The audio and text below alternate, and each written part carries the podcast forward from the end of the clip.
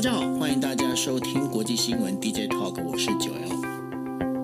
大家好，我是 Dennis。是，今天时间是二零二二年三月三号，星期四。那今天是日本的呃，就是女儿节哦，很多的那个桃花已经开了，然后要做一些呃，包括女儿节的这些相关的这些布置。那这个看起来和平的这样的一个节日里面，那我们知道就是今天还是有很多乌克兰的一些新闻哈。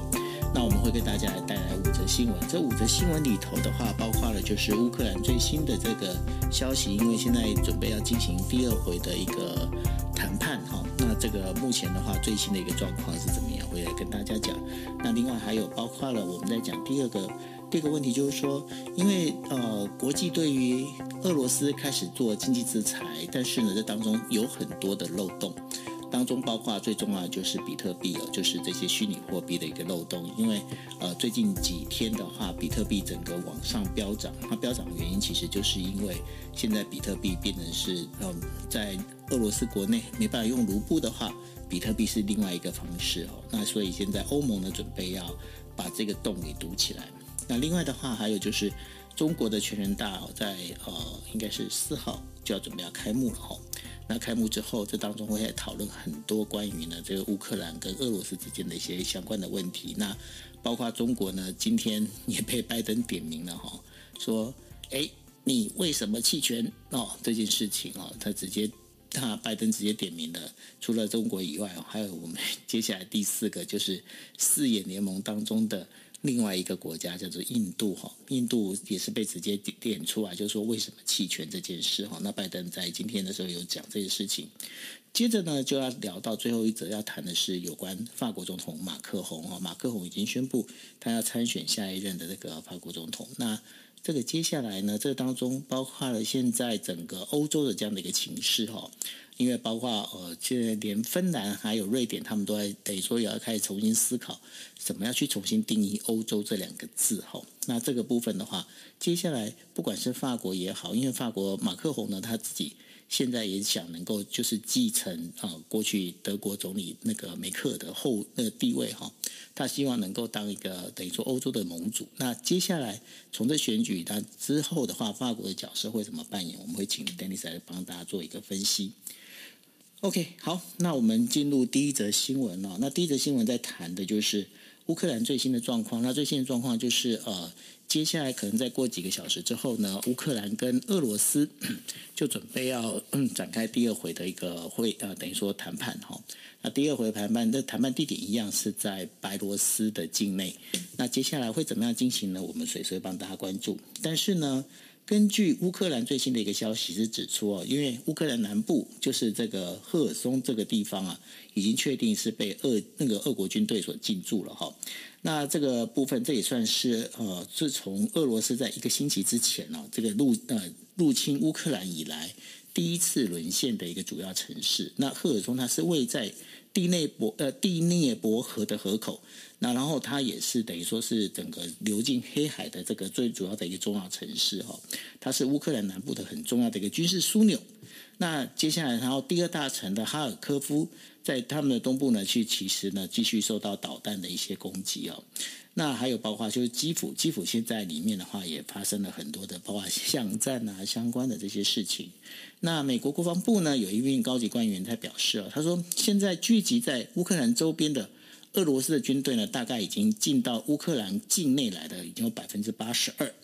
那他们真使用了四百五十多枚的导弹哦。那但是呢，因为本来呢就有一些资料显示，本来呢俄罗斯的军队大概是想说打个这个两三天哦。那泽伦斯基他就。可能就跑掉了。跑掉的话，其实不用花那么多的精神。可是，所以呢，他们所带的不管是燃料也好，食物也好，并不够。那不够的状况之下呢，也又变成了他们现在等于说，在推进到就是呃乌克兰首都基辅，还有第二大城哈尔科夫的这个进军速度有一些放缓哈。那这个部分的话，就包括了现在其实。俄罗斯呢，还是持续用导弹，包括我们在我们昨天有提到，它有轰了那个就是基辅的一个电视塔哦，有这些相关的这些事情。那联合国呢，联合国大会呢，它在就是紧急特别会议上呢，它也特别决议通过了，总共有一百四十一个国家哦，对于俄罗斯入侵乌克兰事情呢，表示强烈的遗憾的，然后呢，也呼吁。俄罗斯必须要立刻无条件的撤军。那这当中的话，就是有五个国家投反对票，那当然是包括了俄罗斯、白罗斯、叙利亚、朝鲜跟呃，就是厄立特利亚，总共有五个国家。那然后呢，中国、印度等三十五个国家是弃权的。对于这整个一个最新的状况，那另外的话还有包括就是明天准备要开幕的，就是在北京开幕的，就是帕奥。帕奥的话，帕奥的委员会已经宣布了，原本是。要同意，就是说，俄罗斯跟白罗斯的这些选手啊，如果他们是表示中立的话，那当然他们是可以继续参赛了。不过现在整个一个决策是改了，改了就是说，就是直接禁止了，就是你只要是俄罗斯或白罗斯的啊、呃、这个国籍的话，你的选手就不能出赛哦。那我个人是觉得改的比较好啦。为什么？因为当之前在讲说，哎，那个只要你确定你是中立，然后。你就可以出赛。那老实讲，你这样那不是把这个决定权，你要把让这些选手不是不好做人吗？那所以呢，我觉得说你就干脆你就禁止他出赛，这样相对是好很多哈。那对于这样整个国际的措施，好像整个国际开始在脱离了这个俄罗斯的这样的一个相关的一些关系，而且对他产生一些制裁。Dennis，你觉得接下来这个状况会怎么样呢？嗯，接下来这状况，我们觉得还会混沌不明一段时间，因为俄罗斯感感觉起来没有改变他的行动。我们先从联合国开始说起吧。联合国这个召开这个紧急的临时呃大会哦，其实上一次发生这件事情是一九八二年，也就是四十年前，可以想见这个事件有多么的罕见。那当然，这次的决议呢，这个所谓的决议文也是共同来谴责俄罗斯，然后要求呃所谓俄罗斯马上立刻停火，立刻撤出乌克兰的。国际认定的这个乌克兰的边界哦，一百四十一个国家认同，在一百九十三个联合国目前合理合法的会员当中呢，等于是压倒性的票数。但是我们还是要回归国际现实，因为联合国的决议案，大会的决议案是没有强制力的，也就是建议，然后表达这个呃亢奋，表达这个呃呃这个不是说呃。抗议表达这个不满，但是因为没有强制力，所以要实际的看到俄罗斯因为接到这个决议文，所以就赶快的撤撤开。我觉得难度应应应该是不会发生。那么。其实这个决议案当中呢，刚刚九欧你有讲到的特别点出哪些国家是投反对的，哪些国家可能是缺席的。其实从现在目前还有三十五个国家缺席弃权，然后有五个国家是反对，可以看得出来，这四十个国家事实上就等于是让普丁还有一个还有一个空隙，还有一个退路哦。就说全全世界确实是我们看到的，我们看到。很大部分的国家都在跟俄罗斯进行脱钩，甚至要把俄罗斯孤立。可是，我们就讲说，孤立这个战术，或者是围堵这个战术，真的要能够做到让俄罗斯完全的切割，完全的感觉一点都是没有人帮忙的，才才真的有可能开始产生效果。只要这四十个国家仍然是保持现在这种态势的话，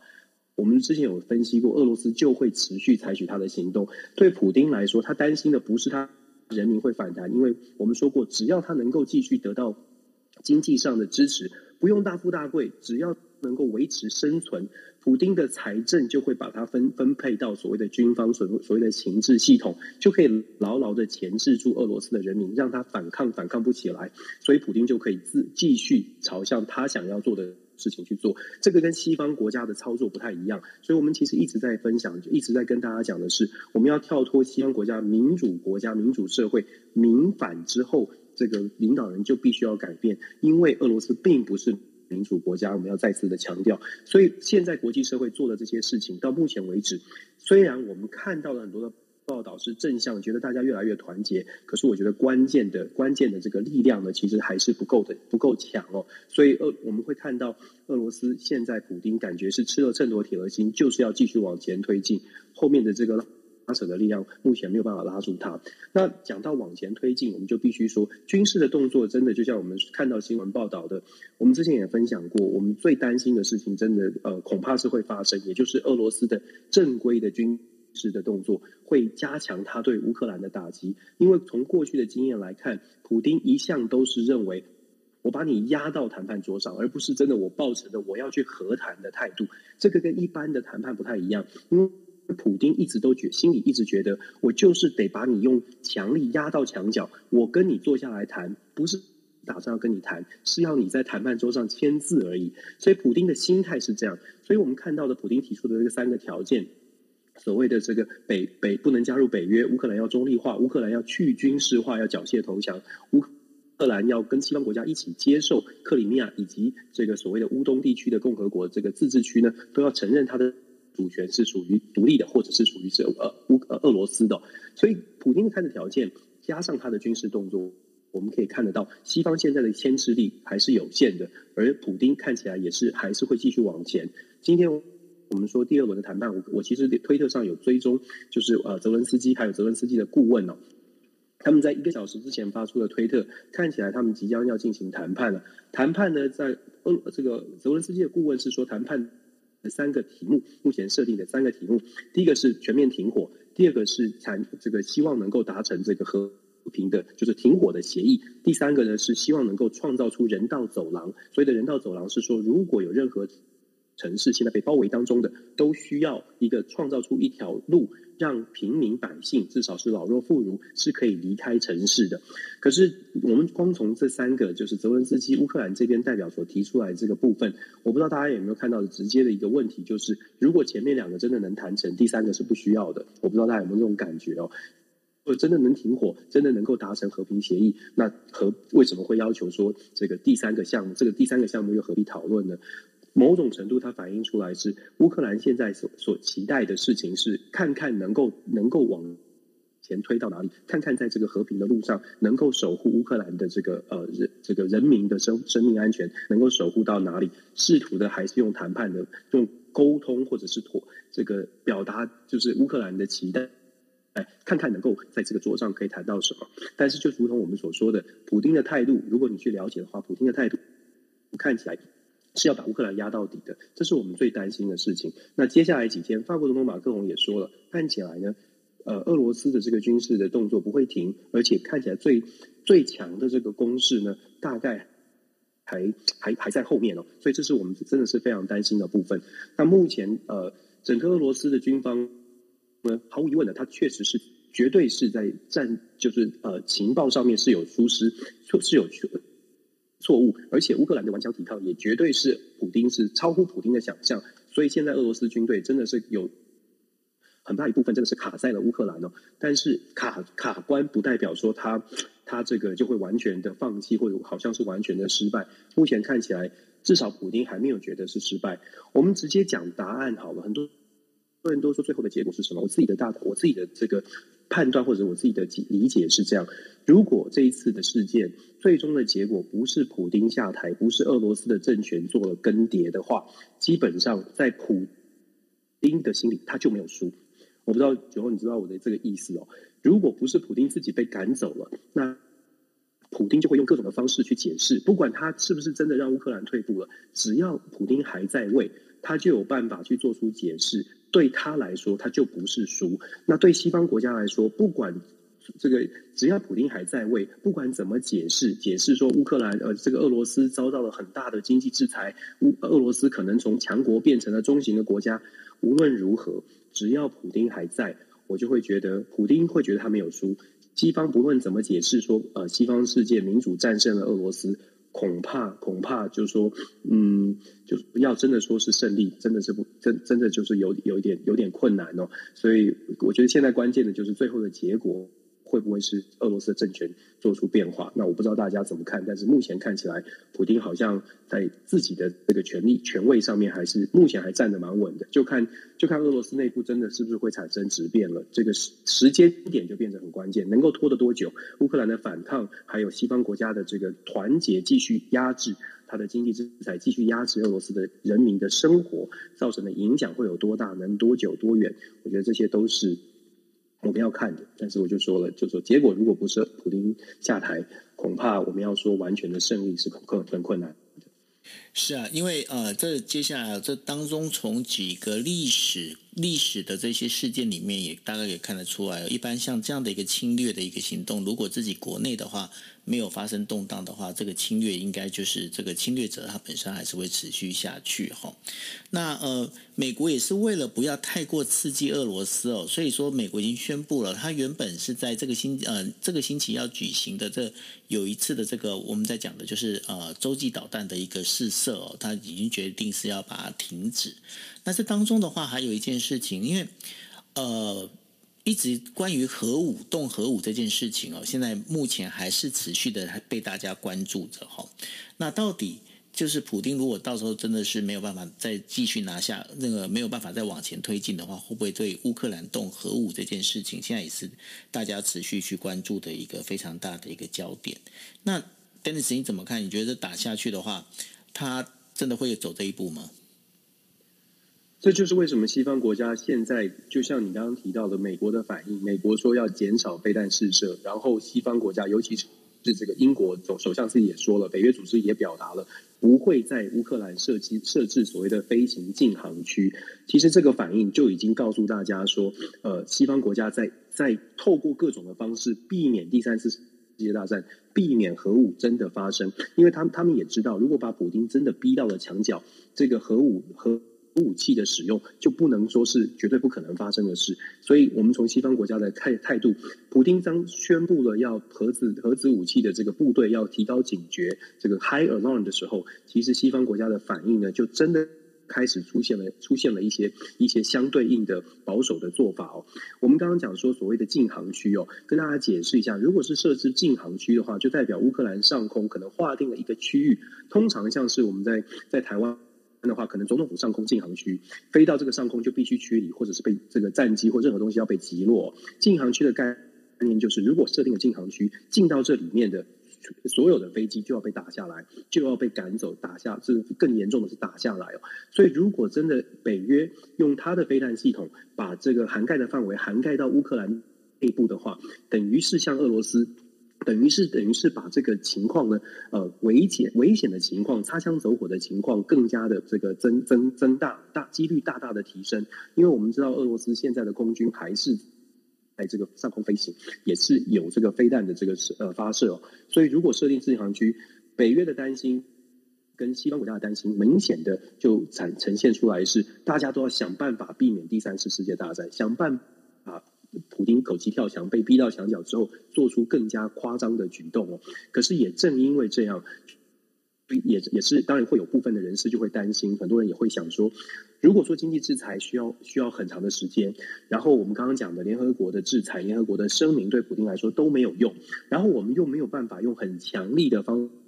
式让普丁害怕，比如说我们拜登总统就直接带队在在这个基辅，看你来敢不来来打，肉身来挡普丁哦。这些就是也我的意思是说，夸张的来说，如果没有更强力的动作，你挡不住普丁的话，是不是就只能让这个事情事态继续发展下去，而且是按照普丁的方方式在发展？我们昨天看到俄罗斯跟乌克兰纷纷公布了他们的伤亡人数，当然有各方的解读，毫无疑问的，这也是一种信心战跟信息。战哦，也就是说，让对方知道，让可能是让自呃让对方就都让各自让各自的人民感觉到说，嗯，有伤亡，但是对方伤害比我伤亡比我们多，这是第一。第二呢，普丁去宣布这个数字，某种程度也是让西方知道，我现在已经成千上百的呃这个呃上百上千的伤亡，但是我我还要继续继续积极的进攻，告诉西方国家是我我不在乎这个伤亡，我就是要达成目标哦。所以这些事情，普丁做的这些事情，其实都一直在让西方国家感觉到担心。我们不敢说西方国家害怕，但是会让西方国家感觉到担心。因为担心，所以做出来的帮助就就是卡在目前目前所有的部分。那这也是为什么我们会说，乌克兰现在面临的是真的是一个非常关键的一个嗯困难的时刻，因为在战事上，在战争上只能靠自己。那所有的帮助。很显然的，就就目前是卡在这里。要怎么样让西方国家更勇敢一点点点？我们说再勇敢一点点哦。这个我我们就跟你走。这个歌词现在是不开不是开玩笑的，但是问题是，西方国家很显然的在政策上，在策略上面，嗯，能帮的好像已经画了一个，有点像是画了自己的界限了。所以乌克兰的局势，我觉得，嗯，目前看起来没有那么的乐观了。应该是说，可能承受的打击还要再再多一点。那至于核弹真的造成了威胁，因为反应看得出来，大家更保守、更小心了。是，那刚刚那个 Andrew 呢，他有稍微帮我们做一个更新哦。他说，因为目前呢，乌克兰的那个上空哦，他现在目前其实被那个俄国空军所，就是等于说算是他管制住了，所以说它上面的那个禁航区的部分是没有办法去被画出来。但是这也，但是呃，刚刚 Dennis 在讲的一个状况里头的话，也就是在尽量要避免这样的一个冲突的一个发生，这也是非常重要的一个关键哦。那再跟大家补充一下。OK，好，那所以呢，那接下来我们还是要持续的在看哦，因为现在其实大家，便是西方的话，还在持持续的在希望不要发生所谓的更严重的一个冲突哦。但是呢，待会我们在第五题的时候会跟大家聊一下，就是反而呢，现在包括了过去不愿意加入北约呃北约组织的这个，我们包括的就是芬兰跟瑞典哦，他们最近也有一些想法，新的想法，那然后包括跟马克宏之间的这些关系，我待会跟大家再来聊。OK，那我们再进入第二题哦。第二题的话是欧盟哦，在二号的时候就是举行的这个线上的财长会议里头啊，他决定考虑有就是要出呃防止一些呃加密货币啊，就是要限制这个加密货币的这些使用哦。因为什么呢？因为现在他已经发现了，就是说，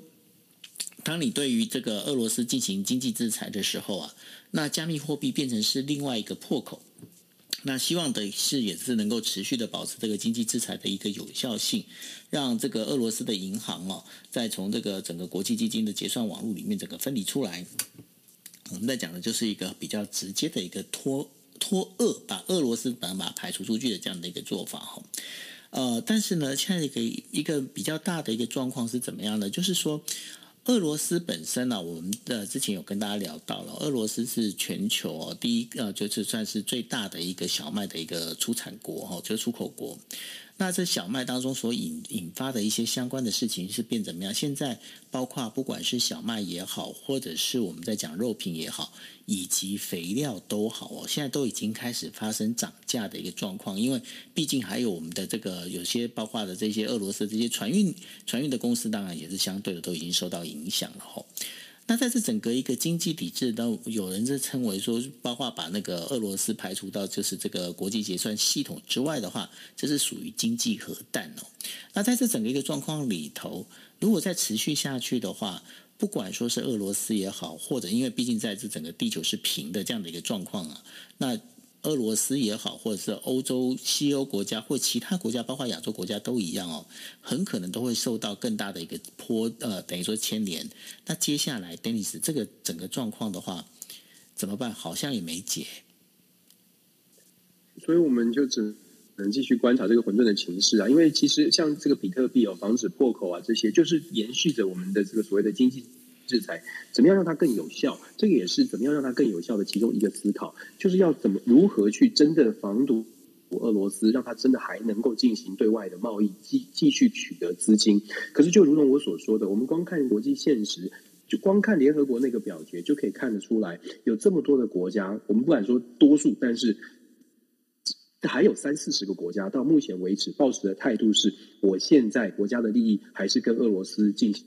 交流比较重要哦。其实我们再仔细的去看这四十个国家，五五票反对跟三十五个弃权的国家，有很多国家是来自非洲的，有很多国家跟俄罗斯之间是有很紧密的能源跟或者是粮食之间的连接啊。我们会这样讲是说，非洲国家，我们说俄罗斯跟乌克兰这两个国家产的小麦，从数据来看呢，他们两个国家产的小麦大量的这个供应所谓的中东地区以及非洲地区，也就是说。中东地区跟非洲国家，这些在尤其在非洲国家，我们之前也说过，尤其在非洲国家，你想象一下，粮食对这些呃开发中的国家是多么的重要。这些国家跟俄罗斯如果真的切断了关系，大家会去盘算哦，今天厄立垂亚，今天其他的地方要跟俄罗斯切断关系，可以啊，他们也在看其他的非洲国家是不是也。切断了关系，因为切断关系的意思是说，那我粮食不要进口。可是现在粮食的价格，因为俄罗斯乌克兰之间的争争执，粮食进口，连粮食价格已经是飙涨了。这个粮食价格飙涨会严重的冲击到这些开发中国家的社会经济的稳定度。那我们知道这些国家很多自己本身的它的社会稳定度就是有问题的，就是至少是不是这么的稳定，不是这么的稳固的民主的国家哦。国内的这些纷争会让这些国家出现很多政局不稳的状况。如果不能稳稳定稳定粮食，现在的执政党他们也会担心我的政权会不稳。在这样的情况之下，再观察，我们刚刚说三十五个国家里面有这么多的非洲国家，像是南苏丹啦，像是这个中非共和国等等哦，这些国家呢，他也会去观察，观察是说，嗯，我如果今天切断了跟俄罗斯的连接，我不买他的粮食了，我们表达制裁，我们站在西方这边。问题是，西方国家现在有没有看到非洲国家之所为什为什么不切断这个连接？如果西方世界只关注在怎么样来加强经济。制裁忘记了经济制裁的背后，必须，如果你真的要让非洲国家，呃，现在还有连接的国家，真的也站站在自己的这边，恐怕要赶快的提供所谓的呃这个替代方案，让非洲国家知道说，我现在切断连接，我的能源安全没问题，供应没问题，我的小麦，我的粮食没问题，也许这些国家就会开始转向。但是话又说回来，以现实的情况来说，因为俄罗斯就是粮能源供应大国。就是粮食供应大国，要补上俄罗斯这个缺口，并不是一朝一夕。所以，所谓的当国家现在说，我把战备的原油拿出来，或者是我把我现在储备的所有粮食拿出来，这些国家就会觉得，嗯，放心了，我以后长治久安的这个能源跟粮食供应都会稳定。这些盘算都是目前卡住所谓对俄罗斯经济制裁真的能够有非常非常强强大压制力的关键原因哦。我们看到印度到现在还是没有表态，我们看到委内瑞拉昨天甚至是甚至是强调说要跟俄罗斯继续做生意，更不要说巴基斯坦，事实上也才刚刚签署了，就在战争爆发之后还去签署了这个能源跟粮食的这个交易哦。基本上你想想看，巴基斯坦签的这个签的这个协议，他们的想法是什么？他们的想法是你们都不跟他做生意，我不管哦，我先我。先管好我自己国内，我国内的物价稳定，我才有执政权，我才能继续执政了。如果还是抱持这样的想法的话，所谓的经济制裁，所谓的控制比特币，或者是其他把呃很多的机制都围堵住，只要有缺口，你就很难真的真的达到那个预期的效果。到目前为止，这个缺口还在。而且看起来，看起来短期之内也没有办法去把这个缺口去补上。这也是为什么我会说这个状况哦，普丁还会从普丁的角度，他可能觉得我还能继续，我还能继续往前推，反正我们就来比赛，看谁能够撑得久。我不怕我的民意反弹，我在国我在俄罗斯境内还是能够有宰制力。呃，这个时间可能会拖得嗯比我们想象的更久一些。的确哦，因为这次这些弃权的国家里头啊，就是大部分集中在非洲，那然后还有中亚。中亚的话，可能就是过去呃，在苏联时代的话，跟它本来就是它的一个算是一个附属国哈。那另外的话，比较值得关注的，其实就是亚洲的中国，然后还有印度，以及呢另外一个国家是越南哦。那这三个国家其实都是投弃权票。那这当中，越南的话，因为跟呃俄罗斯之间的话，包括有很多的一些军事武器啊相关的这个关系，其实非常的好，所以这也是为什么他们会呃会投弃权票的一个很主要的原因。那这个部分的话，大家如果有兴趣的话，可以去拿去找一些资料来看一下。OK，好，那我们进入第三则新闻哦。第三则新闻在讲的就是说，中国国家政呃，就是我们在讲的就是政协啊。它的第十三、第十三呃跟第五次的会议呢，将会在就是四号的时候在北京人民大会堂开幕，然后五号的时候呢，也会召开就是全国人民代表大会哦。那在这整个会议里头的话，对于就是俄罗斯对乌克兰入侵这件事情啊，在呃就是尤其是中国的这整个这个态度啊，这个被国际的这些相关的是被他们开始质疑哦，说到底中国到底在想什么？因为毕竟到目前为止呢，习近平的这整个一个领导班子呢，都还没有把。俄罗斯的入侵称为入侵哦，那而且他的态度非常的暧昧，那他同时是反对美国跟欧洲呢对于俄罗斯的一些制裁，那同时呢他还宣布了，就是说中国还要再跟俄罗斯呢在这个经济上有一些相互的一些支持跟合作。那这个国务委员呢，同时也是呃，就是外交部长的王毅呢，他准备在七号的时候开记者会，而那个李克强呢是让他在十一号的时候要开记者会哦。那在这整个一个工作报告跟这相关的里头的话，会在对于就是包括俄罗斯跟乌克兰这件事情会再进行讨论。例子，你觉得中国对于这这整件事情哦，他的一个态度会会不会有所转变？因为我知道现在中国好像对于这个乌克兰讨论开始有一些些，他们开始说，哎，就是好像有去做管制。那这相关的这事情你怎么来看呢？就中国接下来他们会会因为这样的话就管制，就是说不要再讨论就是俄罗斯入侵乌克兰这件事情吗？还是中国他们会开始改变一些方向跟想法呢？现在很显然的，中国网信办有下达一些指令哦，就是针对乌克兰的情势要呃压制一些言论哦。主要的压制是说不要做，不要有偏激的言论。为什么不要有偏激的言论呢？因为中国网民其实十四亿人口真的是非常多，中国网民有非常多的偏激的言论是不符现实、不符事实，甚至是非常糟糕的。那现在这种情绪，网络的情绪，一旦这个火烧起来，事实上是燎没有办法，这个会会燎原的。所谓的燎原是说，连政府如果都压制不了的话，就很麻烦。其实学学术圈早早就对这个中国的这个网网民的生态，或者网民的行网络的行为呢，言论呢，做了一些讨论。过去其实中国政府在某种程度上，外交政策有的时候需要的时候，会需要呃用网络的力量来凝聚对于政府外交政策的支持。不是强或者是弱，都可以用网络的声量让来来帮助政府得到他所所需要的民意的基础。但是在面对现在的这个局势，尤其是现在网络非常发达，然后乌克兰的状况很显然的，全球的舆论有一个偏有一个方向。然后，如果中国所产生的所谓的网络的舆论是跟全球的方向是完全对立的，这个会造成中国高层哦要做决策的时候非常的困难，因为中国。对中国来说，政治人物要考虑的是中国大国外交整个发展的策略。我们在谈这个中国的中国梦，尤其是习近平的中国梦的时候呢，也许大家会觉得它向外扩张，很两狼子野心。但别忘了，其实中国它自己内部的经济发展才是它自己的这个发展第一要件哦。虽然看起来是在讲中国梦，但是核心的利益、核心的目标还是要发展经济。如果不是乌克兰的战争发生的呃这个战事发生的话呢？其实这一次的这个呃代表大会本来要讨论的，相信最重要的话题还是应该是它除了乌克兰的议题之外呢，最重要的话题还是如何发展经济，还是如何面对现在全球的新局新局势，尤其是美中的紧张关系当中，中国如何发展习近平所说的扩大内需，拉那个拉抬所谓的科技的发展，如何跟中美之间在产业链上面的竞争，如何找到生存之道，呃，然后继续。继续延续的所他所谓的所谓的脱贫计划哦。简单来说，如果不是乌克兰，基本上这一次的会议大重点最大重中之重还是中国的经济发展。因为习近平进入到他的第三任期，这是非常态的，就是并非原原则上应该发生的事情。他既然要进入第三任期，如何在经济上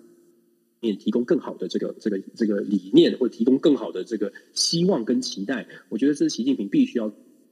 做到的事情，大家都在推测说啊，习近平这个权力抓得很紧哦。可是我觉得，在乌克兰的事件发生之后呢，中国目前的所谓的中中央委员会的这七人小组的常委，从各方的资讯看起来，这七人小组的常委到目前为止，针对乌克兰的事件，为什么中国好像还站在中间，还没有做出任何的表态？就是因为内部一定有不同的声音，而这个不同的声音当中，还包括了一个潜潜台词或潜的讯息，是说，如果习近平继续。进入到第三任期、第四任期，然后变成慢慢走向一个人说了算。这件事情呢，本来可能大家会觉得没有声音，大家觉得啊，好像就是他这个权力已经被他掌掌握在手中了。但是我觉得乌克兰的事件，尤其普丁一个人说了算的这种行为模式，以及他后续产生的影响跟效果、后果，事实上现在我相信这个七人小组可能有不同的意见出来。会，当然是当然，我不觉得会，我不觉得会看到所谓的习近平的权力被怎么样的拔掉，但是我会看到，可能习近平必须要思考的是，其他人的意见他必须要听哦。那接下来我们看这个二十二十大，应该会针对这个呃，还是一样，针对经济问题会讨论很多。乌克兰的事件在下个星期一年例行的这个会会后的这个记者会，王毅应该也会做出一些做出一些说明。我觉得台湾比较关注的是。针对乌克兰的事件，以及乌克兰的反这个顽强抵抗，再加上全球的集结团结，造成俄罗斯的这个经济制裁可能会有很大的后果，以及全球集结之后的那种民主对于民主的支持，我想这些变数会是在现在中国领导阶层去思考未来台湾的问题上面，中国到底要采取什么样的方式哦？那我觉得，呃，这就是我为什么我们说台湾在看待这二十大，尤其是加入了乌克兰变数之后，我们要更冷静的去思考说两岸的关系或者未来的全球局势。台湾有一个空间，现在因为乌克兰的事件，其实台湾出现了一个嗯，全球支持民主、支持自由民主的。这个这个力量是很强的，这个很强的力量呢，给了台湾在两岸问题上面有一个有一个立基点，就是说有一个嗯，真的是比较大的空间了。来自民主国家、来自美国、来自欧盟的支持，如果台湾能够确定知道我们要什么，取得支持的、取得争取到支持、争取到空间的机会会变大。那但是问题是，就像我们说的，台湾必须要团结去思考我们要什么这件事情哦，到底在。两岸关系或者在全球当中，我们的定位，我们想要什么？现在我觉得契机出来了，但是需要的是台湾自己要好好思考。中国的两这个二十大，我们要密，我们会继续密切的观察。但我觉得乌克兰影响蛮大的。是，不过呢，刚刚有提到了，就是说，嗯，呃，联合国这次的弃权里头啊，对就俄罗斯的谴责，弃权里头有很多是来自非洲国家。但是，Dennis。好像不要忘记一件事情，中国在非洲也发呃生根的非常的多。其实中国跟俄罗斯并没有像想象的那么好，他们彼此之间的那种就是两个之间的就是明争暗斗还是有。你觉得接下来这当中，这个非洲国家这一边的一个支持率，会不会也是变成是中俄之间的一个另外一个火苗呢？其实只有你。就讲到一个重点呢，就是大家会说这个好像西方国家的集结呢，会把中国跟俄罗斯推得越来越近，这是一种方式。我像一种可能，一个可能的发展方向，中俄之间更紧密的连接。俄罗斯其实已经在讲了，透过他的外交部发言人在讲说，问被问说你这样还有没有朋友？俄罗斯就说有，我们有，中国就是我们的朋友。但是中国有点像是被赶鸭子上架。那现在中国北京当局在思考的就是，到底在国家的利益，他们自己的这个整个国家利益的发展。方向上是要跟俄罗斯走在一起对抗比较，就是现在看起来的国际的局势，还是说要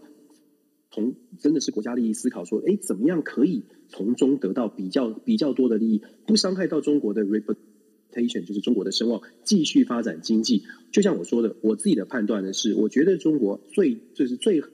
核心的利益还是发展经济，因为我们在讲说，习近平虽然一直在讲说所谓的脱贫啊，什么这个有多少人已经脱离了贫穷，可是如果看一些真实的数据或者是认真思考的话，想象一下十四亿人口全部都富起来，看起来还还没有，所以也就是说，其实我相信很多的地方还是需要发展的，这也是为什么我一直在讲，我觉得中国的核心利益在于发展，还目前至少现阶段还是在发展，既然要发展。他就必须要思考，要跟全世界打，在全世界的贸易体系当中打坏自己的名声，对自己的冲击会不会很大？也就是说，如果我们坚中国坚持要跟俄罗斯站在一起，未来在俄罗斯身上取得的经济利益会不会大于他跟全世界继续做生意？这个盘算，我相信是现在呃北京的所谓的领导阶层哦，必须要认真去思考的。愤怒或者是不爽这个。西方世界那一定有的，问题是最终还是得非常务实的去思考说，中国如果要跟呃所谓的西西方世界硬碰，现在有没有做好准备？如果还没有做好准备，我觉得他们的思考就会就会转变方向哦。所以你刚刚讲到说，中俄之间是不是有一些嫌隙，或者中俄之间是不是有这么紧密的友友谊关系？我觉得没有，因为历史以来中俄之间就是有很多的不同之处，也有很多的啊争议差异所在。那现在呢，真的是考验他们之间的这个呃这个连接到底有多深。我觉得时间拖得越长，中国表越慢表态，可能就是越越越会吵，越越会选择哦，可能要呃就是跟呃俄罗斯会保保持一点距离跟界限，当然不会完全的就说啊，我也我也我也讨厌你，但是我觉得他们那个距离呢，会慢慢的把这个距离拉开一些。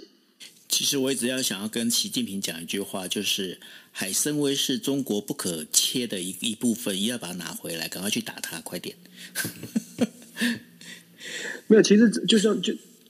真的是没有那么紧密吧？就是当然有这种，啊、本来在没有战争之前，哦、可能对啊，本来在没有没有乌克兰的事件之前，可能会有这个那个想象或者是那个方向好像出现了，但是我觉得风向。变了，有的时候风向变了，瞬息万变，这个领导人也会做出一些改变。是，那接下来呢，我们要进入第四则新闻了。第四则新闻其实也是这一次在联合国的决议里面投弃权票的印度哦，又就在刚刚哦，美国、日本、澳洲还有印度这个四国联盟啊，四眼联盟的那个等于说高峰，他们举行的线上高峰会议啊，那用等于说等于用这个视讯的一个方式来讨论哦，有关于俄罗斯入侵乌克兰的整个事情，对于印度太平洋区域的这个现状会不会有一些影响？当然，这个最主要是不可以去改变这样的目前的一个现状的这个认识哦，先取得了一个共同的一个基准。那但是呢，现在大家也在讨论一件事情，就是说，为什么呢？在这个整个一个决议案里面，印度要弃权哦？那所以呢，在这这次的这个呃高峰会里面，就在刚刚结束的这高峰会里面，其实被拿出来做讨论哦。那当然，这个整个我现在看了这个呃日本算是首相官邸发出来的这个新闻稿里头啊。好像好像没有说到太大的一个重点，那只是说哦，这个俄罗斯的这样的一个事情呢，这是损害啊，损害了国际秩序的根呃根基哦，这件事情是不可以被允许的之类等等哦。Dennis，印度他这样的一个做法会不会影响到美国？因为美对于美国来讲，四眼联盟维持着所谓的印度呃印度跟印太地区的这样的一个和平稳定，印度它是一个非常重要的一个呃一个关键哦。那但是印度这样的一个态度哦，对于这四眼联盟当中会不会开始出现一些嫌隙呢？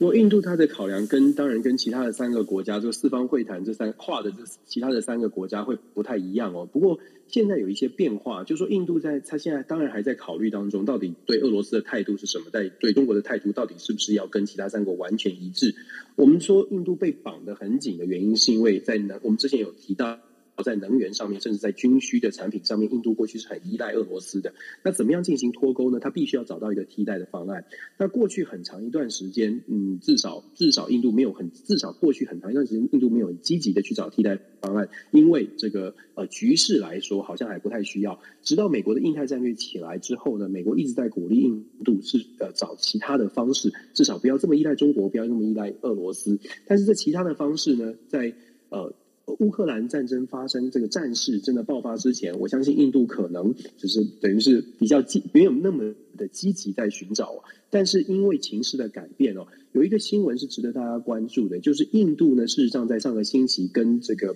跟 UAE 就是阿联酋开始进行了贸易的谈判，自由贸易的协定，陆续的宣告说会有好几个自由贸易协定在签哦，甚至未来印度跟以色列也会开始进行自由贸易的谈判，某种程度。来说，如同我们刚刚所说的，你要有经济制裁，你要让这些其他的国家感觉到，就是说我有替代方案，而且我的后路是确保的，我前面这个部分有才有可能加入你。所以四方会谈呢，目前印度仍然在骑虎难下，因为它跟俄罗斯的连接。但是说上个礼拜，我们刚讲讲说上个礼拜的一些经这个自由贸易协定透露出来的讯号是，也许印度也在思考，我们不要影响我们的国际的声望，既然俄罗斯是现在大家都不喜欢它，我们是不是还要紧密的连接？所以印度现在在计算的是，透过其他国家的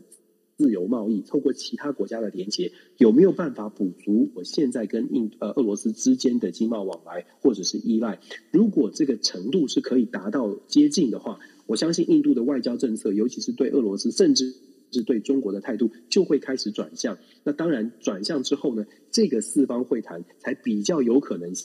是真的是玩真的，可是在这个之前，让印度觉得，嗯，我有后备，我有我有 B 计划了。在这个 B 计划让印度感觉到满意之前，以印度过去的这个经验哦，呃，也是非常务实的。我们必须说，印度也是非常务实的。那在印度感觉自己安全之前呢，这个四方会谈就如同我们现在看到的各种新闻，感觉起来每次会谈都好像有就是雷声大雨点小哦。最个核心的问题就在于我刚刚说的。因为本来印度一直都觉得，嗯，我没有得到，我没有得到真的安全的保障哦。跟美国、跟澳洲、跟日本谈了这么多，你们都有期待说我们来跟跟你们一起围堵中国。可是围堵中国，我要有我，我要我跟你们一样的条件，要像日本、韩国、澳洲一样有钱，要像日本、韩国、澳洲一样不用依赖中国，要能够做到这样。印度之前可能没有感觉到他们有 B 计划，现在呢，我说现在印度看起来在采取。一些行动，如果这个 B 计划真的成型，呃，我我觉得这个四方会谈才会慢慢的辩证哦。那当然，日本、韩国跟啊日本、美国跟澳洲可能要在在后面，我们不确定这个计计划是不是在日本、美国、澳洲在后面有推波助澜，有在帮忙。但是至少呢，看到了一些未来，我们说未来四方会谈可能会变成更有效果的一个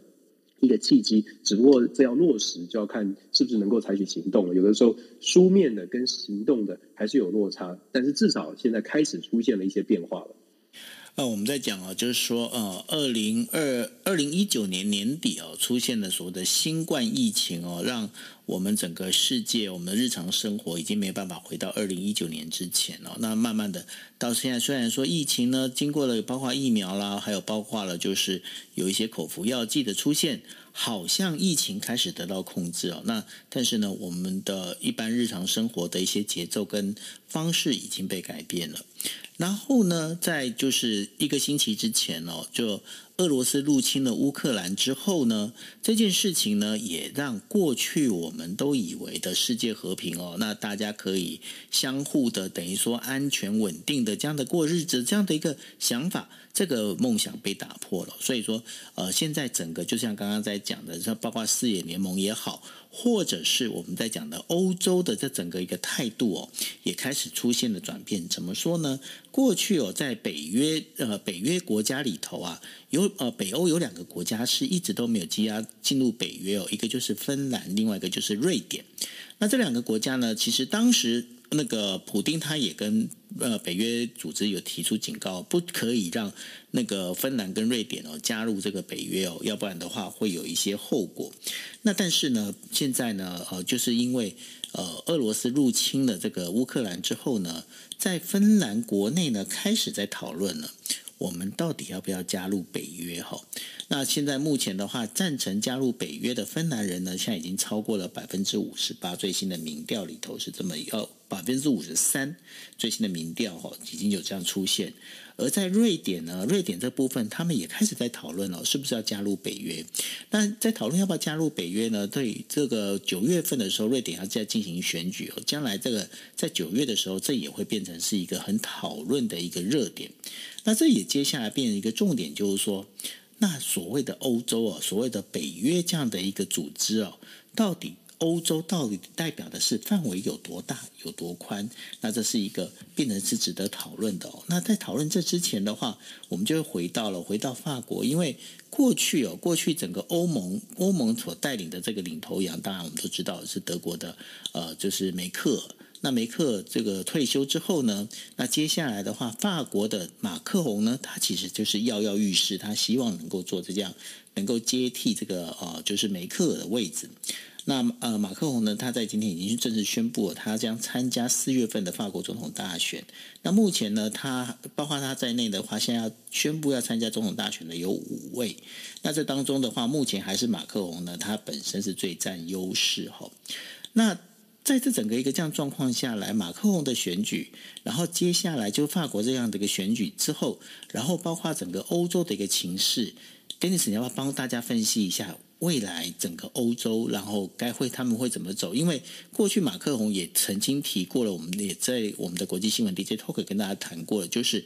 呃，马克宏其实有在成立一个欧洲军的一个这样的一个构想。那在整个这样下来之后，欧洲。就是像刚刚提到的一个问题，所谓的欧洲到底该怎么定义？对，这个欧洲该怎么定义是是一个很麻烦、很大的、很大的题目哦。但是我们必须说，就如同九欧，你一开始这个题目刚开始你就讲到了，这个这次的乌克兰的冲突呢，确实改变了很多人对于战争跟和平的这个想象或者是想法。因为真的长期以来，在二次世界大战结束之后，很多人大。大概我们都会觉得这个世界呢，不会再进入重大的战争，因为知道战争很残酷。可是因为好几个世代哦，其实四一九四五年到现在，其实已经将近七八十个年头。七八十个年头的意思是说，真正经历过战争的人，当然这个世界还是有大大小小的战争嘛，但是绝大多数的世界的人民呢，是没有真的感觉到战争威胁的。毕竟这个地球还是挺大的。包括了芬兰，包括了北约的国家，在二次世界大战之后呢，就没有真正的说哦，我觉得我必须要强化我的安全机制。可是这一次的乌克兰的事件，让欧洲的绝大多数的国家都重新在想象重新想想说，我是不是应该要强化我的国防？我是不是要做战争的准备？芬兰、瑞典这些国家过去都觉得不需要加入北约，加入北约呢，只是要提升军备，提升要更多，要花更多的呃精精力在所谓的这个国防上面，好像不没有这样的必要，因为既然是和平，就不需要。可是乌克兰让乌克兰的事件让这些国家重新的想法，重新有了想法。刚你提到的芬兰跟瑞典都是最好的例子哦。既然他们不用担担心安全，现在他们都需要了。那我们就讲到整个欧洲地区一样的最强大的几个关键的国家，像是法国、德国、英国脱欧之前，整个欧洲欧洲的大陆的视角呢，都是觉得说，嗯，应该什么事情都可以用谈的。那所以，其实你刚刚讲到马克宏成立欧洲军哦，他这个想法一之前其实其实是大家没有很喜欢的，但是现在不一样了。现在感觉起来呢，觉得诶有点道理，我们还是得要有强大的这个。至少欧盟自己要有一个强大的这个武装的力量，所以马克宏你可以想象，马克宏在这一段时间从斡旋、协调、和谈中间，再加上现在他的这个领导的地位，感觉起来在欧盟国家当中呢是越来越明显了，变成一个变成一个带头的这个领导人的角色。梅克尔结束他的任期之后，在欧洲国家当中呢，大家都在猜测说，马克龙到底有没有这个能力来扛起这个大旗？坦白说，如如果不是因为乌克兰这个比较极端的这个军事上面的议题的话，马克宏其实谈的其他的问题，不管是核能源还是所谓的这个呃人道的各种的计划、环保计划，都没有得到这么大的共鸣，都没有办法取得这么大的共鸣。我们光说绿能这个想法，这个法国要核电，及德国不要核核电，光是这些问问题就已经吵了很久，就没有一个共识。可是来了一个乌克兰的冲突呢，让马克宏的论述通常变成了这个法这个欧洲的那有点像是欧洲的代表一样的，那变成主旋律了哈，就变主旋律了。然后马克宏呢也一下子提升了他的地位，因为没有功劳也有苦劳，毫无疑问的，他的居中斡旋等于是全世界都看在眼里哦。那现在呢，在法国的大选也是，他昨天宣布了他。他终于宣布了他的竞选连任，当然大家没有任何的悬念了，本来就会宣布的。只是他在之前，在这个冲突发生之前呢，法国内部还有非常多的讨论，他到底是不是任啦？他是不是他是不是只关注欧洲啦？可是现在这些这些问题都没有了，基本上从各项的民调数据来显示。那马克龙在竞选连任的这个这一次竞选连任的机会，大概没有办法有什么有有什么竞争对手是有办法撼动他的，因为现在就在这个当下，而且甚至从现在到四月十号，法国的第一轮选举，甚第二轮选四月二十四号，我相信这个乌克兰的事件呢，恐怕都还会有继续后续的发展哦。那既然那还有后续的发展，马克龙在他现在法国总统的位置上面，不管是曝光或者是扮演的角色，都真。真的是很重要。那这这这是这这样就代表说，整个法国呢，法国的法呃法国自己内部的总统大选要能够撼动马克宏的位置非常困难，因为现在的核心议题最关注的议题就在这个战争与和平上。那反马克宏，我就像我说的，他在这边得分非常多，所以从民调来显示，哦，呃，法国因为是两轮投票嘛，第二轮是只有一对一的，我们就特别去看一对一的部分，一对一的部分呢，不管是谁。出现来挑战马克宏，跟他的差距都拉开到十趴以上了，跟之前稍微的有点接近，已经不已经不一一样了。所以目前看起来，马克龙宣布参选，跟马克龙接下来的选举过程，我觉得他大概连任没有什么太大的问题哦。呃，甚至他在竞选的过程当中，可能还是要关注欧洲议题，还是要等于是国内的选举跟国外的这个外交政策同时两面跑。可是呢，看起来是不会影响到他国外的国内的选举，所以我大胆的。预测马克龙连任应该是应该是没有问题，所以你已经帮他宣布他可以连任成功就对了。因为现在的焦点其实选举关键都在焦点话题，就是如果说核心议题，我自己的研究也是一直在强调所谓的 balance issue。现在的 balance issue 是什么？这个专有名词叫 balance issue，就是共识议题。每一次选举当中最重要的那个共识议题，如果共识议题你已经被某一个候选人牢牢的掌握。就觉得说你就是可以在这个议题上面表现的比人家好，那基本上你的胜算就非常非常大。我们就我们都看得很清楚哦，像在台湾国家安全议题、国家立场问题，就是如何维护主权的这个问题，就是台湾的共识问题。所以像这样的问题呢，只要哪一个候选人、哪一个政党可以踩得牢、踩得稳，让大让民众觉得嗯，这个问题我最关注的就是这个问题，其他的就算有经济有什么问题。没关系，都可以放在后面。只要这个 moment 的这个问题让我觉得你是最安心的人选，那么你就会当选了。所以我们说共识议题，现在马克龙抓得很紧。对啊，所以呢，接下来呢，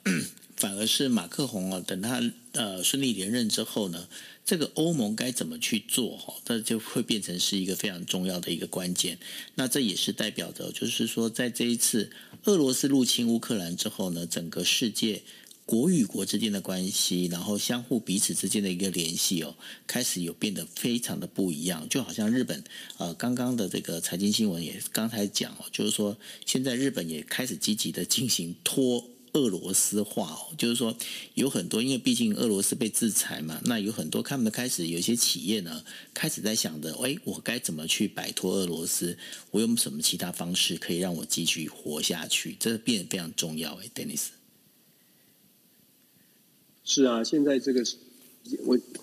比较无奈的是说，我们人类好像总是要看到，就是总是要有一些教训，总是要经历过一些事情，才会重新思考我们我们为什么要为什么不敢不不好好的谈，为什么不好好的团结？你看，为什么世界我们会有现在的联合国？是因为两次世界大战让大家觉得说和平比战争更好，和平比大家比。是比较好的。那经过了七八十年，没有重大的战争，导致大家觉得，嗯，这个这个好像好像不需要有这么这么，好像自己可以自己找自己的利益哦。但是我觉得乌克兰的事件呢，确确实实让等于是重击了大家这个各各扫门前雪雪的这种感受。不过我还是要强调，到目前为止的国际现实。还没有到这个二次世界大战时候结束之后那种全全球一起说我们要有一个国际国际组织，我们要一起和平。到目前为止还没有，我觉得还没有到那种共识。虽然慢慢的有那个气氛出来，可是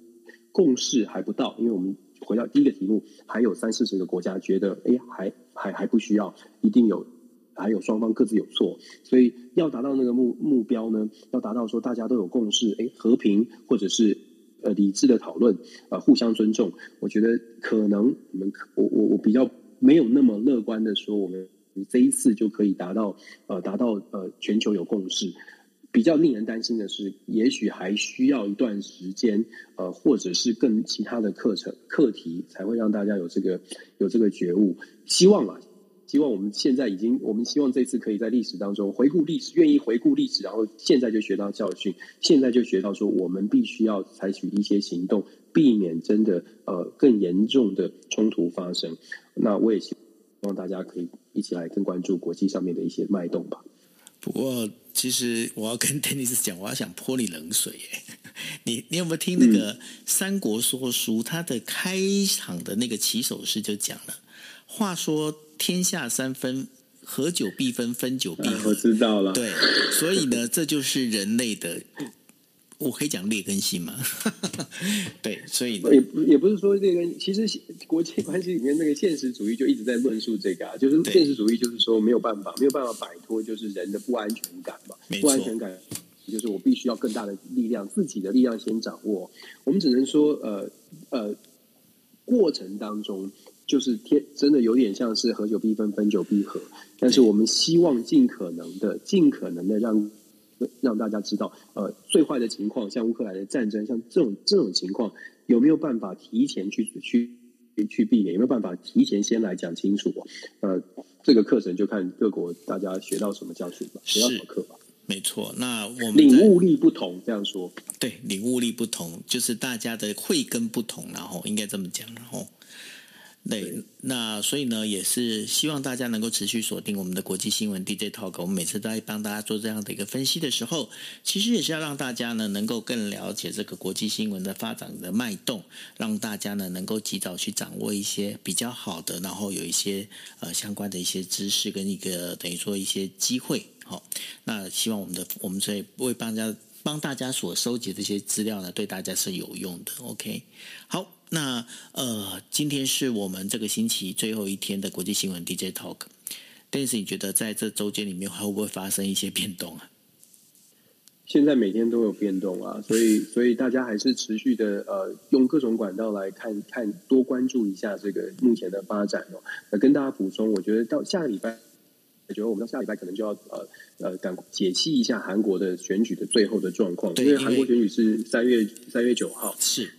那到时候我们对，也就是下个礼拜二，我们就可以大概可以做一个最后选前的剖析了。对，那这个虽然说这次韩国选举超级无聊，但是温医师还是可以帮大家做一个分析，因为后面的话会怎么发展？其实韩国韩国的角色在整个我们在讲说东亚地区的话，它也占着非常大的一个分量。因为哦，大家如果从那个那个谁拜登的那个国情咨文里头啊，哎，他难得有终于有美国总统提到韩国了耶。以前都没有提韩国，韩国都不会在他国情咨文里面哦。所以，我我觉得这是一个还蛮有趣的一个现象啦。反正这是提出来给大家一些思考。那 Dennis，你在每个星期几你是有一个会做一个周一周的回顾？到时候如果大家对这个乌克兰的一些讯息有兴趣的话，还是可以过来听。是在星期几的时候跟大家讲一下？台湾时间的星期天的晚上，星期天晚上十点。嗯，美国这边是星期，我的美中时间是星期天的早上八点，那就是固定的一个礼拜的这个回顾跟展望。当然就会谈一下最新的这个乌克兰的局势的发展。对啊，希望大家一起来关注。是，如果觉得我们的说法哦，呃，我觉得我我是这样，就是说九号跟我们的都一直在说，我们是抛砖引玉的，希望大家听了这。这个说法呢，如果觉得有什么有什么想要更知道的，欢迎大家积极的去查询，因为我们 boss 的态度就是，我们分享的讯息，也希望大家我们一起来学习，看不同的面向，看不同的角角度哦。对，不用不用抱持就是好像听了之后，这就是我们就是好像就是一定的正确的。没有没有没有，我们也没有这样说。没有，我们的重点是在把这样的讯息。一个观点，一个角度，跟大家先做分享，让大家觉得说，嗯，这这件事情这样子发生，啊，有这样的切入点。如果大家关注，真的一起来多学习、多知道、多了解，我觉得很重要。对啊，所以呃，你们在底下的这些呃，等于说听我们在讲的这些朋友们哦，你们都是我们的老师哦，像像 Andrew 啊，像那个。Cobra，他 A Cobra 他在对对，然后呢，他们也会经常就说，哎，就就讯息上来说，哎，我跟你讲，你在讲不对的哦，这样子，我觉得这样很好啊，因为我们就有时候我们可以收到这些讯息之后，我们也没办法把所有东西都有涵盖到，所以说这部分的话，也大家呢，我们可以做彼此一些一些交流。那我们只是说，